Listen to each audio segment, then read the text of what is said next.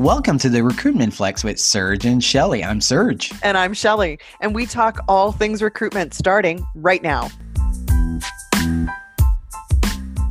Welcome to another week of the Recruitment Flex. I'm Serge, and as always, joined by my lovely co host, Shelly. Hey, Shelly, we talk a lot about yeah. attraction and we don't spend enough time in interviewing and selection. And I think we so brought in the perfect mm-hmm. guest to mm-hmm. have this discussion. So, Shelly, you have the honors. Absolutely. Thank you. I do appreciate you letting me have the microphone for this introduction because this is someone that I have followed, admired, and fangirled over for let's just say going back to the 2010s, maybe even earlier than that. But I have the pleasure of introducing probably one of the greatest thought leaders in recruitment and selection, and that is Lou Adler, CEO of Performance Based Hiring Learning Systems. Lou, thank you so much for being on the show. Well, in all the years, I have never ever been speechless, but I think Shelly, you might have just taken the cake with that one. I don't know what to say. So and if I'm not mistaken, your podcast too. I so. think you're blushing. I know. oh, Lou, seriously. I know we were talking in the green room that I had an opportunity to meet you. I was at a LinkedIn conference in the early 2010s. As I said, with my big drum roll here to introduce you onto the show, I'm assuming everybody knows who you are, but for those maybe younger, I don't know. Or about 99.9% yeah. of the population. me anyway. That's not true. That's not true, Lou. But would you mind just sharing with our audience a little bit about your journey in the recruitment industry and who you are? I'm happy to do that. The journey is a very unusual one, I, quite frankly, as I didn't grow up thinking, oh, I can't wait to become a recruiter. No one does. so I actually grew up wanting to be an engineer and I actually was an engineer. And I got into manufacturing and then I got into finance and accounting. And I was actually at a very young age, I was running a manufacturing company. Had two and 300 people. I was 32 years old, but I hated the group president, literally hated the group president. He showed up every other week. And I was the most miserable person in the world when he showed up, and I was depressed for 24 hours. Then I got back and I told his boss that I would turn the company around, and I did. But every other week, I screwed up something. So I quit four times in one year. Then my boss's boss kept on trying to make me come back, and then I said, "Nah, I can't deal with this." And at that time, I started using recruiters quite extensively. And my wife and I talked about it. I said, maybe I'll become a recruiter, but I was only going to do it to get another job. And I said, I'll try it for a year. But then as I got into recruiting, because my background is manufacturing and process controls. I realized recruiting actually is a business process, but people in HR don't think it that way. They look at it as a bunch of steps. And I looked at it as no, if you got bad steps, you fix the steps, you don't keep on doing them more efficiently. My approach to recruiting is unusual, more from a manufacturing point of view and a process point of view. And that's how it evolved over many years. But hmm. that was a perspective. And that's why I'm a little bit unusual person in the recruiting field. That mm-hmm. should be at least a reasonable answer to your question, Shelly. Well, interesting. And we do ask a lot of our guests how we fell into recruiting is unique, I think, to every person. But you're right, very few people went to school for it. We've never had anyone on the podcast that has told us that they intended after school to get into recruitment. It looks like oh, did every... Dr. Sullivan? Dr. Sullivan said he did. Yeah, yeah that's right. He's a good friend, but he's weird. He's weird. yeah, he has opinions. What I find really interesting about your journey and where you're at now is you've really taken that engineer approach and really systemize and also productize a performance based hiring approach. Is it possible to give us really an overview of what is performance based hiring to you? Well, sure. Now, I'll actually go back to my first project, my first okay. assignment, which was 1978. That was when I really became a recruiter. And I think this sets the stage because I actually gave a six month notice, which is weird. And at that time, we had a lot of vendors and it was an automotive manufacturing company I was in. So I met a CEO and I said, Hey, Mike, I'm going to become a recruiter. And he said, Fine. I got a bunch of assignments. The day after I became a recruiter, I went out to his facility and he gave me a job description that listed skills, experience, and competencies for a plant manager. 10 years of this engineering background, this and this. And I said, Mike, give me a break. This is not a job description. This is a person description. A job doesn't have skills, experience, and competencies. A person has that. Let's put the person description in the parking lot and tell me what you want the person to do. And he said, I want someone to turn around the plant. I said, fine, let's walk through the plant. So we took an hour walk through the plant. We found seven or eight things wrong. And I found someone three weeks later who could fix all of those things. I don't know how much background he had or education, but that was not the issue. The issue is what people need to do with what they have, not what they have that makes them successful. And that just opened a pool to everybody. It was the work itself. Now that we refined that over the years, but in that and probably a thousand to fifteen hundred job descriptions later. In fact, I just did one last week for a chief operating officer for a company selling seed up in Northern California. They said, no, this is a person description, not a job description. What do you want a person to do? In this case, it was a company selling seed to all the farmers throughout the world. But I've never used the job description that lists skills, experience, and competencies. It's always what is the work, and it's always six or seven KPOs, key performance objectives. So that was the first step. The hmm. second performance-based hiring, you have to define the work. You want to hire a great person, you got to offer a great job, not a lateral transfer. The second part was we only found semifinalists.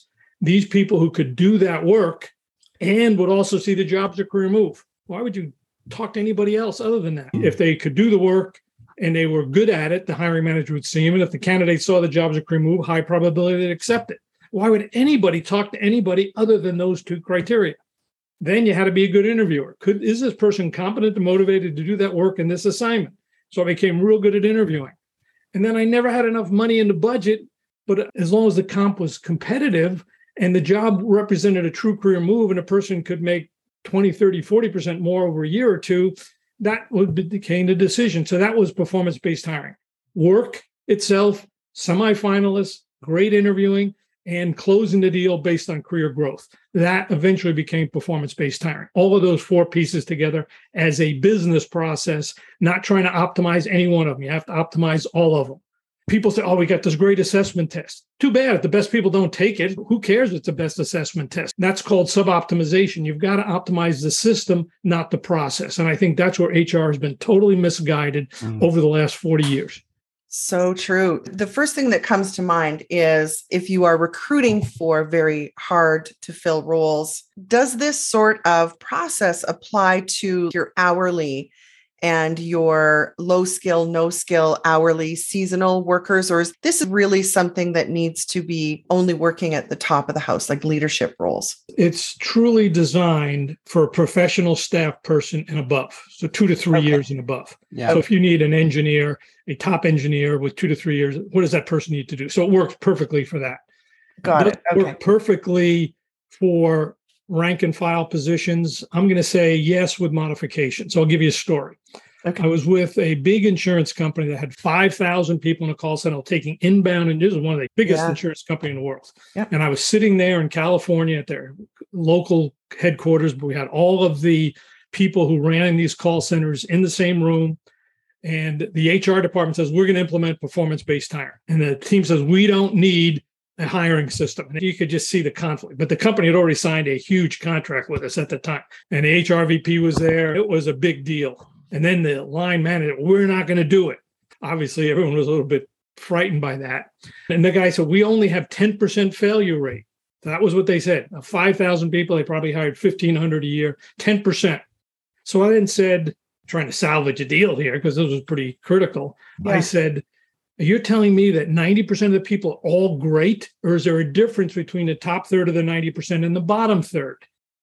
Oh, there's a real difference between the top third and the bottom third. I said, How hmm. much? Oh, probably 50 to 100% productivity. I said, So what if we could show you how to just hire the top third? And they said, This is great. So I said, Let's just benchmark what the top third do differently than the bottom third. Yeah. And we'll set up a program to do that. So that's what we did. There was five or six big differences. The biggest one, obviously, productivity was one, but even more important is that the 100% attendance. That was the big one. It was productive and learning the system quickly, but there was variables. Then we said, okay, how are we going to recruit? And they said, well, it's just an average job. I said, what do you mean it's just an average job? Think about your top third people. Let's write down the top third people and they hmm. put them on a board, a whiteboard. I said, what do they do differently than everyone else? Why do they like the job? So we came up with five or six things of why they like the job. Then we use that as the advertising piece. So the answer is it doesn't work as effectively for rank and file, but if you think about it from a human nature standpoint and a human perspective of what do the best people do differently and why do they like the job, it works exactly the same it just naturally leads me to what you talked about, and that is being a great interview. asking great interview questions. Can you give us maybe top two questions to assess? That's all you need to ask is two questions. Really? So now I'll go back to you might have been there, Shelly, but probably not. I tell stories you can tell, Serge. I don't love it. Love it. Keep going. I had written my first book, Hire with Your Head, in 1997, and the fourth edition just came out last year. So that's a semi plug. Uh, but I had written the first book. So this is around 1999. The first big recruiting event of all time took place at the Javits Center in New York City. And somehow, because I wrote the book, somebody asked me to be a speaker there. And. I had never spoken to 1,800 people. And I was very nervous. Nervous was an understatement. I didn't want to do it. I freaked out. And my son was going to film school at the time. And I called him the night before. He said, I can't do this, Keith. I'm so scared. He said, Why don't you do this? Why don't you go out on the stage early and just get nervous right away? And he said, Then ask the audience a question that'll put the pressure on them rather than you. So this was something he learned as a director. So, so on the stage and there's this Javits Center, it's huge convention hall, and I'm sweat. I'm nobody's there. I'm in a room at eight o'clock in the morning, scared, and nobody's there. So then I come up there. He said, before I get into it, I want to just ask you a question. I want you to think about the greatest thing you've ever accomplished in your whole career. Because I'm going to interview everybody in the room right now based on that question. Think about it. You got 30 seconds to write it down. And I put a chair up on the table and I said, I'm now going to ask you a series of questions around that. So this is the first of all questions. Think about the best thing you've ever done in your entire career. You've got 15 minutes to tell me about it, but I'll guide you along. And a lot of the book gets into this. Tell me when it happened. Why were you chosen? What skills did you use? Did you volunteer for it or you were assigned for it? If you volunteered, why did you volunteer? If you were assigned, why did someone assign you? Who was on the team with you? What did you do with that team? How did you change the direction of the team? Walk me through the biggest problem you solved. Walk me through the biggest decision you had to make. So it's a whole series of fact finding questions around that to paint a 15 minute word picture of that accomplishment. So that's really the core question. But remember, before I took the assignment, I asked people, tell me what work needs to be done. Oh, you got to build a team. Okay. So then I modify that question slightly. And I ask that same exact question for each of the performance objectives I took during the intake meeting. Oh, you've got to turn around the factory. Well, walk me through you've turned around the factory. Oh, you've upgraded the procurement system. Walk me through you've done that. And you really do detailed fact finding around all the major accomplishments. And then you look at that trend of performance over time, and you have a great sense if this candidate's a player or not. That's Absolutely. the first question. Okay. And then the second question is this is not a hypothetical, it's a real problem. I said, Hey, Serge, one of the big problems we have here is we've got to get this new system up and running within six months, and normally it would take nine months. If you were to get this job, how would you go about doing it? So the qu- second question is a realistic job problem and getting into a give and take discussion. You're not really interested in the answer. You're interested in the thinking process of how that candidate would figure out and walk through the problem. And I've discovered this. It doesn't matter if someone's an entry level person in a call center or the president of the company or someone who understands the job, understands how they're going to solve the problem. It's not the solution to the problem, it's how they're going to get it. Well, I would need to know this. I'd have to talk to these people. I'd have to figure out this. I'd put this pack together with this once I learn that. So it's the process of thinking about problem solving, not the solution itself. That's the other question. So if you ask me to, it's digging into accomplishments related to the job, then getting to a give and take conversation around a realistic problem the person would have. You do those two things, you got a pretty good sense if you got the right candidate. But without knowing the job description, you have nothing. And that's why the research says behavioral interviewing doesn't work unless you do a detailed job analysis. But people somehow forget that part. Well, so, if I may, and this is maybe a little bold of me to say, Lou, but I think people have gotten lazy because HR wrote a job description where the purpose of that document is how do we assign compensation? It has become like the anchor HR document because the leader has already been dragged through a torturous process with HR to build the job description for one purpose. It's like, please just use the job description. Am I right, Lou? Is I it think, just laziness? I think it's more profound than that. Let's be real frank. There's a book that came out by Gallup, 1997, First Break All the Rules, What the World's Greatest Managers Do Differently. They came up with the Q12, Gallup's Q12 that drives satisfaction. Number one is clarify expectations up front Good managers do that. I didn't do it because I read the book. I just asked man, what does this person need to do to be successful? I did it because I had to convince a candidate and assess the candidate if he or she could do that work. Now, I've been criticized from HR. They said, oh, you can't do that. It's illegal. I talked to the number one labor attorney in the country, David Goldstein out of Littler Mendelson, and said, Is this illegal? He wrote a white paper in my last four books. He said, It's the best way to open the pool. It's not illegal to write job descriptions listing skills and experience and competencies, but it's useless. He said, yeah. Define the work that a person needs to do. If they can mm-hmm. do that work, that's perfectly objective criteria. Then you also open the talent pool to everybody. Since managers have to do the work anyway, you're 100% right not only managers are lazy, HR is lazy. Let's just use this one we wrote 23 years ago and let's do it. But the best people don't want to take ill defined lateral transfers. That's where you have to optimize the system. Yeah. Well, the system is if you've got a job description that offers ill defined lateral transfers, who are you going to attract? Not the best people. You're going to attract people who are okay with accepting an ill defined lateral transfer. And the best people aren't. So you basically said, okay, we're hiring a system to fill jobs, not to hire the best people. They would never say that, but that's the truth. Just a, elongation to your comment, Shelly.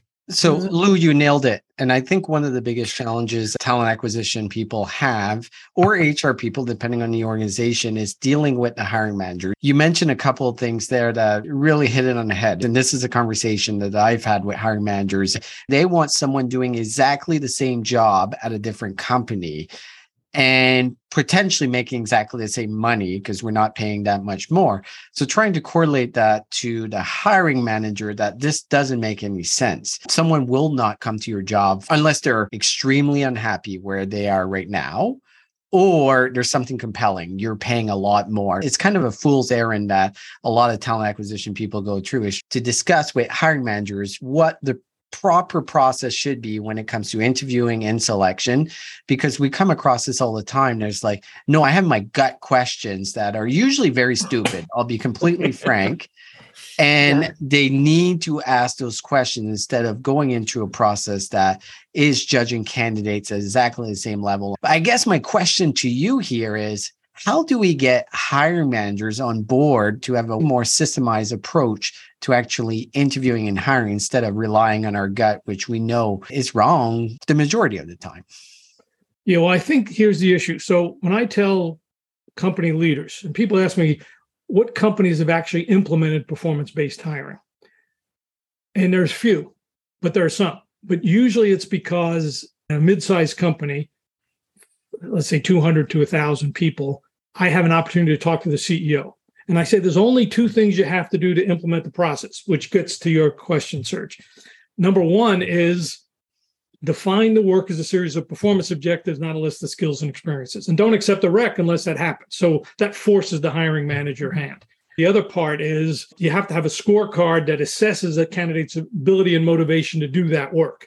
And we have a formal scorecard and we have a way to do it. If you put those two bookends the managers will do it and the assessment will be proper, even though they'll mess it up until they learn how to do it. I have a different perspective because my background is so unusual. I have been a manufacturing engineer. I have been running a manufacturing company. I was a director of financial planning for a mid-sized company. I have been a cost accounting manager and a controller. I had a lot of jobs in 10 years. Weirdly enough, people let me do it. So I had a lot of credibility with hiring managers. But I'm now going to go back another story. I remember I had one assignment when the internet dot com boom 20 years ago was huge. The person I had worked with, the chairman of this mid-sized company, only a 100, 200 million dollar company, and he was hiring a VP marketing and board guy told me, he says, Lou, the president doesn't know what he's looking for. Would you prepare a performance-based job description? So I went and met the fellow and he was, oh, what are you here? I don't want to see you. Have you ever done searches for these kind of people? And he was really lambasting me and said, oh, you're terrible. Why am I here? I don't want to talk to you. You don't know this job. I want someone with 15 years experience from Stanford, a Caltech undergraduate degree, 10 years experience doing this and this. And he was yelling, almost didn't want me in a room. And I finally said, Lee, hold on one second. One second.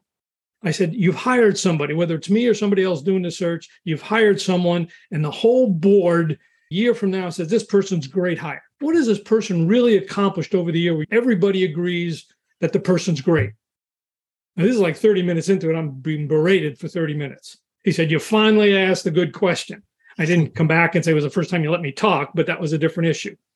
So he said this he said, the guy has to put together, and he paused. He said, That's a real good question.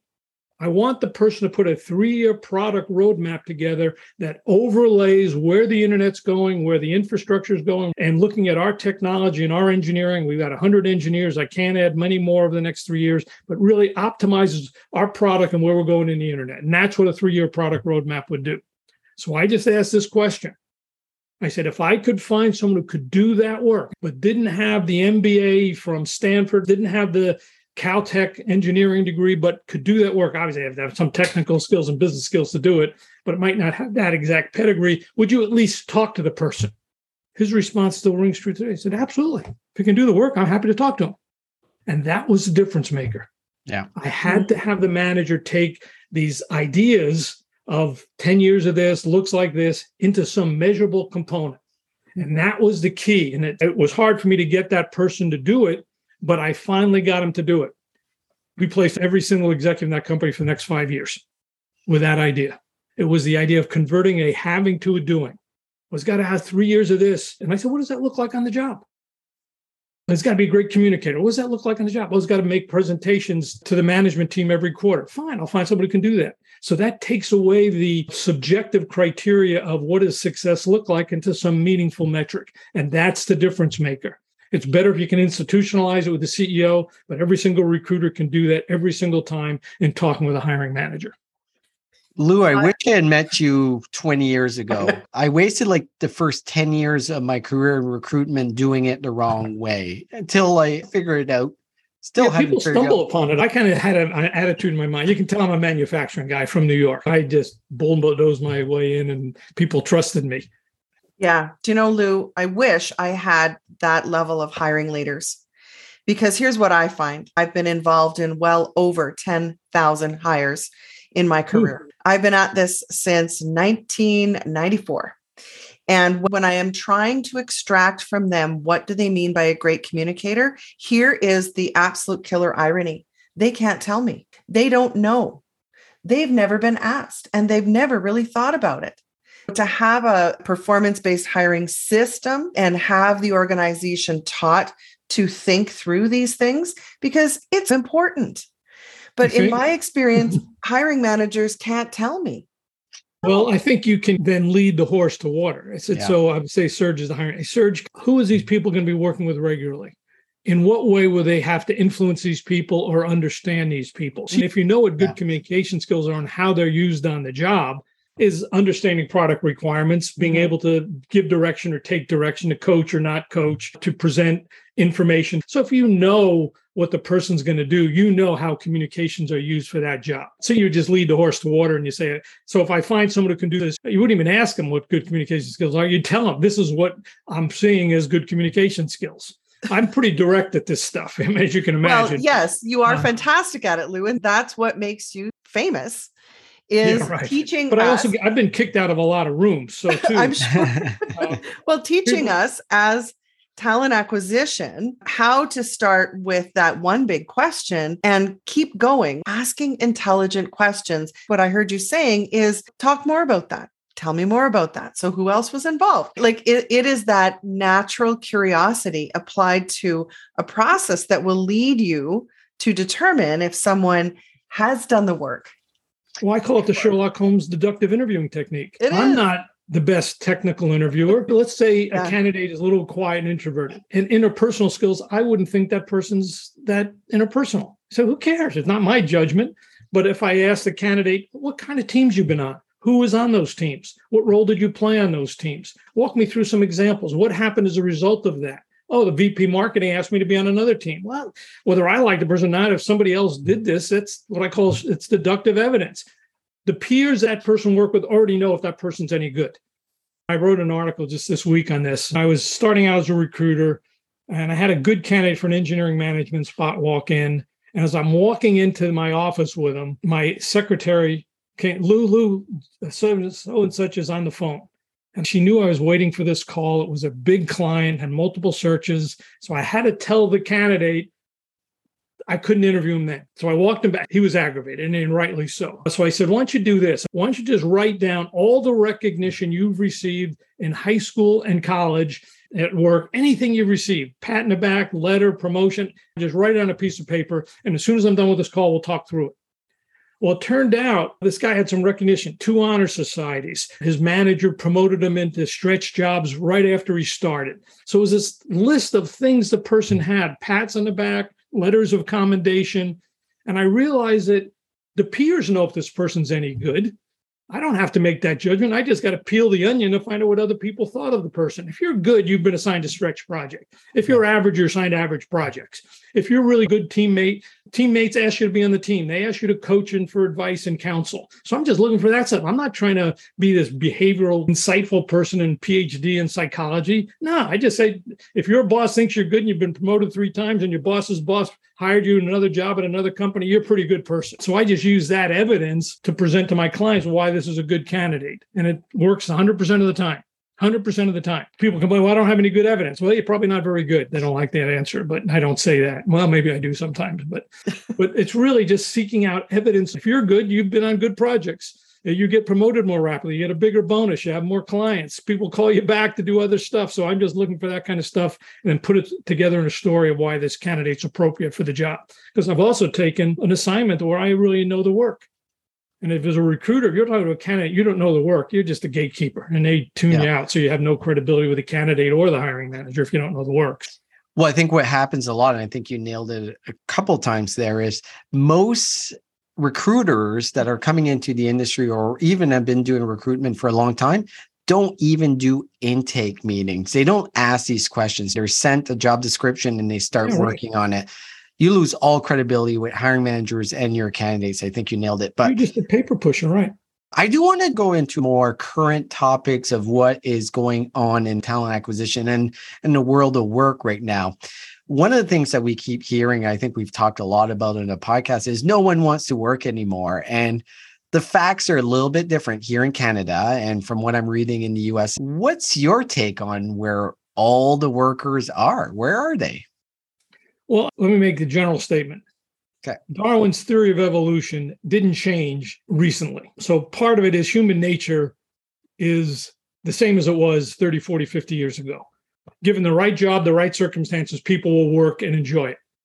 So now you make the conclusion why would that not be the case? Well, I'm going to say the case is because we've cheapened work in this world. And I'm saying it's the cause of job boards. This is what I said to Shelly earlier. I've been kicked out of meetings. I got kicked out of a meeting with a major job because they said, don't post jobs. Make it hard to apply to a job. And then guarantee that the person, if they apply to the job, they'll actually get interviewed. No, no, we want to sell job boards. So you look at all the job boards, they want you to quit because they make money selling job postings. They don't make money for making placements. They make money for posting and getting candidates to turn. Today on LinkedIn, I get job postings every day apply to this job, apply to that job. Obviously, not qualified for anything, but that's neither here nor there. So the point is, we've cheapened work. When I started work, 1968 was my first real job as an engineer. It was hard to change jobs. Up till 1995, it was hard to change jobs. Yeah. You got aggravated. You had to really work hard to look for another job, put a resume together, send it in on the mail, and wait. And by that time, your short term aggravation was kind of dissipated. When you left, it was almost a strategic decision and it took work to change jobs. Once job boards came in, it was easy to change. I just found another job. I got aggravated this afternoon. If you're any good, you'll get interviews in the next couple of days and you could be out in two to three weeks. So we've cheapened work and the job boards make money by posting jobs, not by making you stay two to three or four years. So I think the environment has changed where the system has made work cheaper. So now you have to have a recruiter to intervene and say, no, this is a great career move. So when I bring in a candidate, I tell them, no, if we make you an offer, three days before I make you an offer, I'm going to ask you this question Do you really want this job? Forget the money. Do you want this job? And you've got to tell me why you want the job. You've got to define the work you're going to be doing, why you think that's career motivating, and why you think this is a place you can stay two to three years and have a great career move. If you can't do that, if you can't say that, we're not going to make you the offer. That's a lot of work on our part and your part to get that information. My client knows they're going to give you that information. So I'm already setting the stage that this is a mm-hmm. long term career move. And we've made a lot of placements that way. But most recruiters are in it for the hustle. Oh, I got to make a placement, got to make a placement. They don't care. They just hire for the start date. So it's always about what you get on the start date, not about the work you're doing. So I think the situation Serge has created what appears to be nobody wants to work. Well, I don't think that's true. I think they don't want to work because the world of work and how to change jobs has cheapened everything, is very transactional, where the real world of work is much more focused on career growth and career development. And those things still exist, but you got to work hard to find them. And you won't find them on job boards. I think that's an interesting perspective, even as someone that works at a job board. I don't disagree with any of those statements in that sense. But where I'm really curious, though, yes, job boards have been around since 1995. 92, 93. Yeah, yeah that's yeah, around 92, Builder and Monster came out. But we have never seen a labor market like we're seeing right now, where literally companies cannot hire because the demographic of people in the workforce have disappeared in the last two to three years. Here in Canada, we know a lot of boomers did retire during the pandemic. And I think it's a similar story in the US, but what has changed in the last three years because job boards have been around for like 30 years is there anything else that's changed well, I think there's no question, and what you've said there is a true statement. The supply of talent is not sufficient to handle the demand for talent for a variety of reasons. Yep. Jobs have changed more rapidly than the skills. To learn a new skill takes years, to change a job takes days or weeks. So you've got this time delay that's really impacted it. I certainly can't answer the question globally for everybody, but I can certainly answer the question for a specific group of people if the demand for talent exceeds the supply, you can't use a process to weed out people. You have to use a process to attract them in, which yeah. means you can't use the traditional job posting. But I just saw something, it was on LinkedIn last week, and it was Kohler, the company that makes plumbing, faucets, yeah, toilet yeah. bowls, sinks. It's a cool company, great design. But it was the VP of HR just took on a job. He said, We're looking for a bunch of HR leaders, anywhere from staff level to senior managers. If you think you've got the skills, let's set up a conversation. And that's all it said. But think about that. It was not a job posting. You can't get it to money. Hey, let's talk about you to this open job and we'll see if we have one that fits. Hey, we thought we needed a senior director, but you're a manager. So maybe we'll change the job a little bit to meet that criteria. So it's kind of a different approach is it's one posting to handle multiple jobs. So let's find people that we can fit into that criteria. We might have to add some training programs, might have to add some yep. development programs, but we've offered some flexibility. It's not one job round hole in a round peg. We're going to be open minded. We have a lot of jobs to fill. Maybe it's two jobs rather than one job. But it's this mindset of, hey, let's attract people in with multiple jobs and we'll figure out the roles if they make sense. A much more flexible approach to hiring. Don't focus on weeding out the weak for one job. Let's figure out how to attract the best people for multiple jobs and work it that way as a strategic problem. What's your take on untapped labor pools? You mentioned at the start where we talk about university, there's elitism when it comes to different schools, but what about the markets of people that haven't graduated from university? How about the ones that uh, have a criminal record? Like, like what do you think of those talent pools? Well, I'm not going to get into the politics of certain issues, but I will Fair make enough. this general statement. By focusing on performance criteria, all I care about is can I do that work? If you got to design a circuit in six months to do accomplish or a piece of software to accomplish yep. certain tasks, you have to be able to do that work.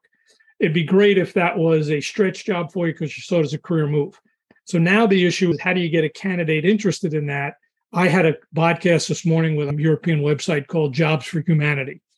And I said, you know, if you're a candidate, don't apply to a job because you're not going to get one unless you're perfect and nobody here on this call is perfect. So don't apply even if you are perfect because it's a better way to get it. Use that job posting as a lead into the back door. And you might want to prepare a non resume.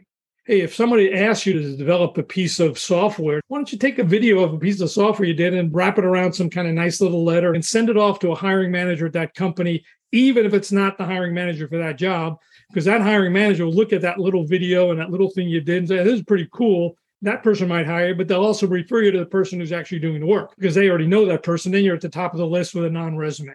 So the idea is I tell candidates you can't use the job posting system because it's useless. You want a lateral job that they'll define and be unhappy three months from now and add to the great resignation, fine. But you're not going to get a job anyway. One in 100 to one in 200 people get jobs. So I'm pretty much anti job boards, as you can tell. That's not to say that if the person can do the work, they don't deserve the job. But how do you get interviewed as a marketing approach as opposed to a assessment approach? So I don't know if that's really the answer to your question, Serge, but I hope I confused you enough that you'll buy it. I'll tell you, I feel enlightened after this conversation. Your insights have been fascinating to me. I, I, want to leave it on one last question. There's been so many different types of innovations. What do you see is going to be like a major disruptor in HR and talent acquisition in the next couple of years, maybe five years, maybe 10 years? Do you see something coming that's nope. going to disrupt? Sad to say, I'm a cynic. I had this picture drawn in 1998 and for those listening to the podcast, it was a contention at that time with applicant tracking systems and job boards and companies building in-house recruiting teams. The war for talent would be won. I said, absolutely won't be won. We're posting boring jobs that are nothing more than ill-defined lateral transfers. We got a cumbersome website. It's hard to find the jobs. You have people making judgments about people that have no training to make these judgments. We have weak recruiters who can't define the work. It's a long application process, and the best people get picked up early. And the job postings themselves are utterly boring. The only differentiator is the logo that you have. That's not a great attraction system. And I had a meeting. I don't know if you've had Kevin Wheeler on your talk here, you've had John Sullivan on your talk. I was on the stage with John Sullivan 10 years ago at an ERE conference, and somebody asked the same question you just asked, Serge, what's the future of hiring? And they all made these pronouncements. And I said, that's a bunch of bull. Nothing's going to change. Being more efficient doing something stupid doesn't make you better, it makes you stupider. So my judgment was that nothing's going to change. And I described this bucket I had of a waste of money. We've spent $500 billion in the last 25 years on HR tech and job postings, and nothing has changed at all in that time frame. And unless we start rethinking how the process is done, nothing's going to change in the future. They say, well, we got all these assessment tests, we got AI. I said, yeah, but the database you're using is people to apply, and the best people don't apply. So using that database is a silly database to define it. You're just trying to make an application process um, based on job boards more efficient, and that's not where the best people find jobs. You got to blow it up and start over. So until they blow it up and start over, I'm sorry to say I'm going to be a cynic like I was 10 years ago and been kicked out of meetings for saying it. Nothing's going to change. People are going to spend another $500 billion. And 10 years from now, I probably won't be on a podcast, but people will say, guys, why do we have all these problems? What's the next big thing? I will say there isn't going to be a next big thing until we start over from scratch. I have to share this graphic because the graphic says 1998. It describes exactly the challenge we're having here in 2022. So, Lou, I, I have to admit, I have become a Lou Adler fan. I'm not at the level of Shelly yet, but I'm getting there. well, everyone listening to this podcast they have to read your books. Lou, please plug the books that you have out right now. Well, I think the book Hire with Your Head is the one to read. It's in the fourth edition. It came out at the end of last year. Hire with Your Head. You can find it on Amazon.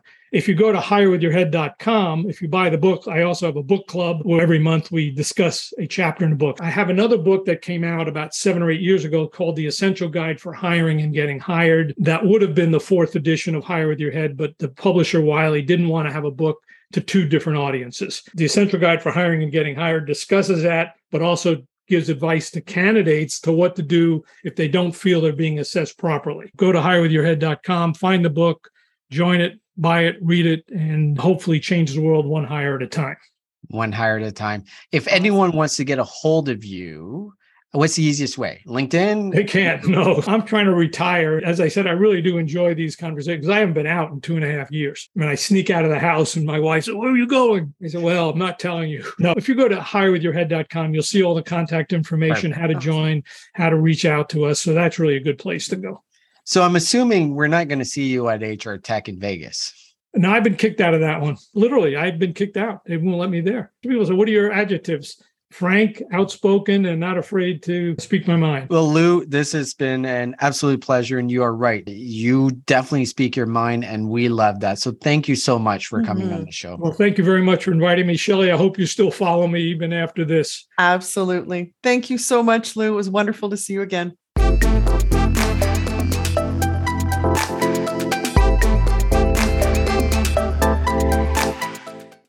How much do you understand? The future of finance. I'm Jim Marous, a top 10 banking influencer and host of the podcast Banking Transformed, where we dive deeply into the rapidly evolving world of banking and financial technology. Join me as I interview industry experts, thought leaders, and innovators as they unravel the latest banking trends, disruptions, and game changing technologies reshaping the world of finance. Redefine your understanding of the banking ecosystem. Subscribe now to Banking Transformed, available wherever you get your podcast and now available on YouTube.